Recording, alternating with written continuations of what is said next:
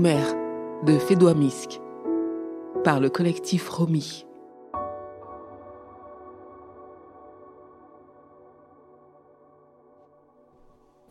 Acte 1 Maria. Maria est pressée. Visiblement étourdie, elle passe d'une chambre à l'autre, s'arrête pour changer de direction. Elle s'accroupit au milieu du séjour pour examiner sa valise une énième fois, puis jette un coup d'œil au fond de son sac, avant de le vider complètement par terre pour vérifier son contenu de manière compulsive. De temps à autre, elle regarde du côté de la porte de l'appartement. Elle tend l'oreille en retenant son souffle quand l'ascenseur s'arrête à l'étage, puis respire lorsqu'elle entend se fermer la porte des voisins. Oui, Oumaima. Je suis en train de ranger les dernières affaires là. Et en fait, euh, j'ai cherché partout, mais j'ai pas trouvé ton épilateur. Je sais. Je sais, mais dès que je pourrai revenir ici, je te promets de te le rapporter. Merci, ma chérie. Non, personne n'est venu. Il passe tout le week-end chez Amal à Marrakech. N'empêche que je sursaute à chaque fois que j'entends un bruit. Oui, mais je veux juste éviter la confrontation et ses réactions de drama queen. En plus, euh, tout le monde s'y mettra. Tu connais la chanson Oui, évidemment, moi, je veux pas non plus l'effrayer, mais pas au téléphone. Comme sa voix monte vite dans les aigus, impossible de communiquer avec elle. Je préfère lui écrire. Elle en fait ce qu'elle veut, je m'en fous. Une demi-heure maximum? Merci infiniment. Tu me sauves la vie. Le dos droit, la mine déterminée, elle attrape une feuille blanche et la fixe un instant. Son regard se dirige alors vers ses bagages et ses cartons qui l'attendent devant la porte. Elle prend une profonde respiration et commence à écrire énergiquement. Très chère maman, il y a quelques jours, j'ai appris que tu faisais partie des parents hélicoptères. Ceux qui continuent toute leur vie durant à planer au-dessus de la vie de leurs enfants, les empêchant de grandir. Je suis tombée sur cet article providentiel dans un magazine chippé chez mon psy. Ça m'a évité de le payer, du coup. Ce fut, pour moi, comme une révélation, tant j'ai vécu dans ton ombre toute ma vie. En plus, tu voles tellement bas que tu ne me laisses aucune possibilité d'apercevoir mon propre horizon.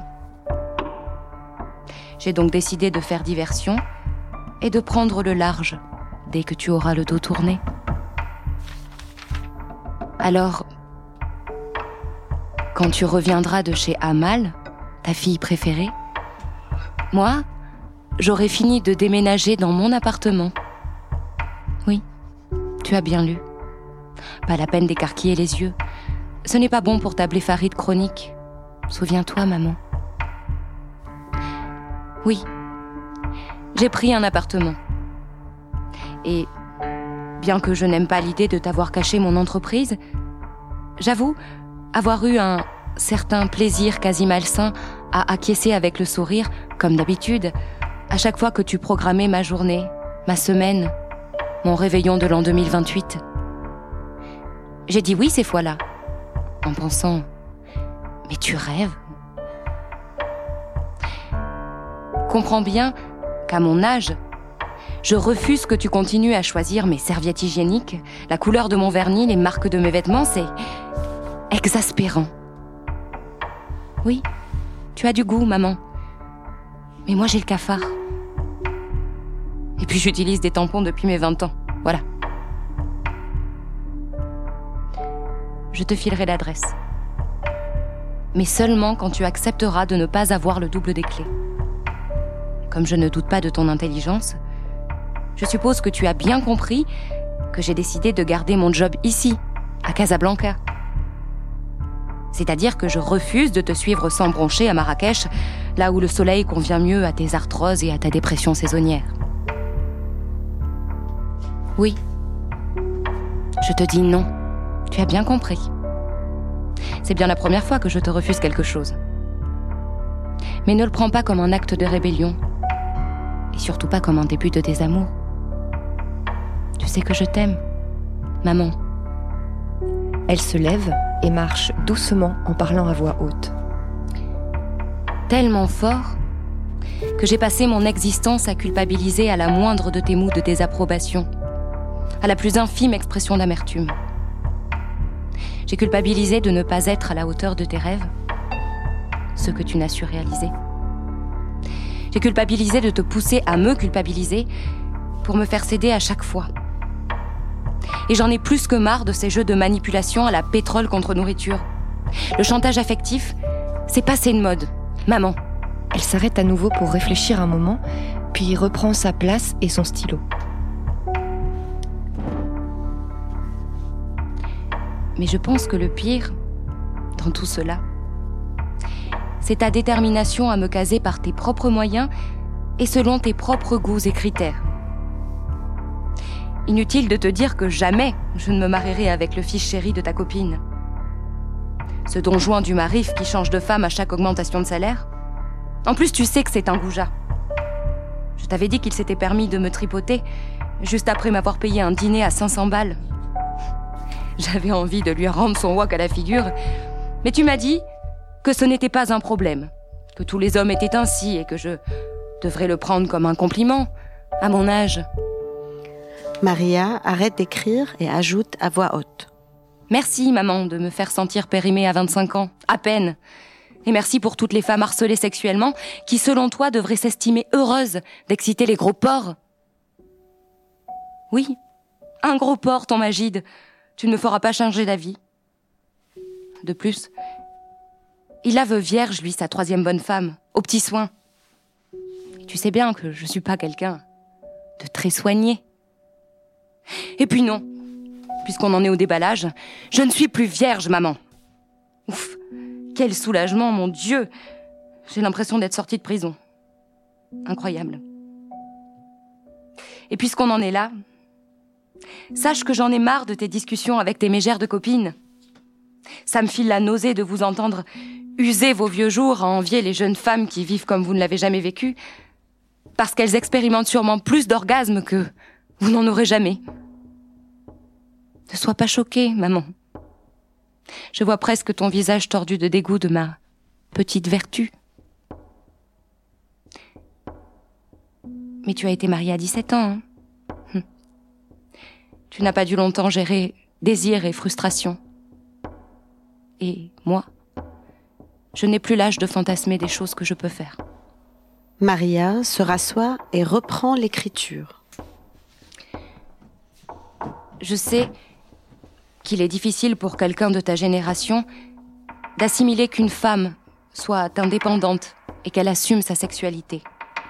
Qu'elle ne saute pas sur le premier venu pour pénétrer le club sacré des épouses et, payer en frustration sexuelle un, pseudo-épanouissement social. LOL. Madame. Vous adorez ça qu'on vous appelle Madame. Même maman, adore ça. Grand bien vous fasse. Je sais qu'il est impossible pour toi de remettre en question l'institution du mariage. Même si le tien a été un fiasco, que celui de ta mère était une partouze polygame, et que celui de ma chère petite sœur bat de l'aile à chaque fin de mois difficile. Vous n'en dites rien devant moi. Mais je sais que ce n'est pas rose entre Samad et elle. Le truc, c'est que je suis même pas contre le mariage. Moi aussi, je veux tout le package. La maria, la fête, la dot, le moussem d'invités et les traditions rétro. Mais je les veux à ma façon, à ma sauce. Je veux que ça respecte ce que je suis et que ça colle avec mon propre fantasme. Et donc, je me marierai quand je voudrais, avec qui je voudrais, et vous n'avez plus le droit de me traiter de périmée, de vieille fille, ou d'insinuer que je dois revoir mes prétentions à la baisse. Je ne serai jamais en solde. Voilà. Je sais que tu seras effondré quelques jours et que tu appelleras ta fille pour euh, casser du sucre sur mon dos. Je vous pardonne d'avance. Tu iras aussi chez ton fils pour lui raconter la fille ingrate que je suis en te tourmentant sur ma moralité.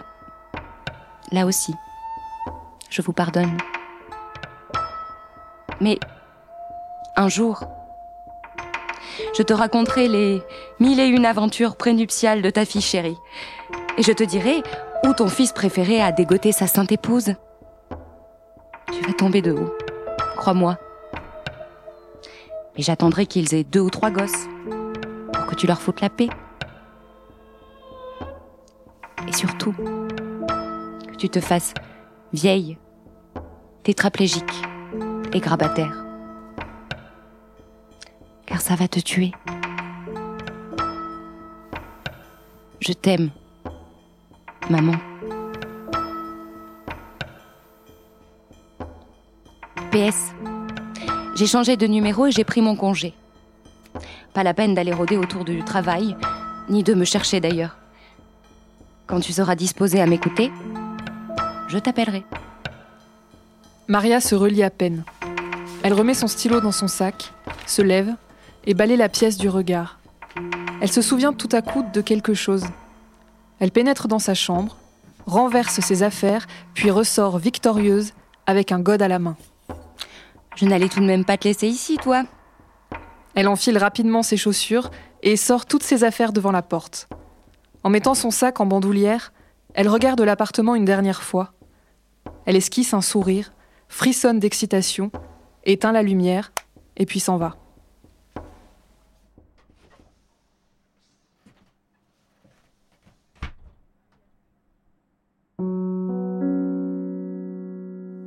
Nos mères. Une pièce de théâtre en six tableaux de Fédois Misque. Une production de l'onde porteuse pour le réseau des médiathèques de Clermont-Auvergne Métropole, la mission égalité des droits de la ville de Clermont-Ferrand et la cour des Trois Coquins.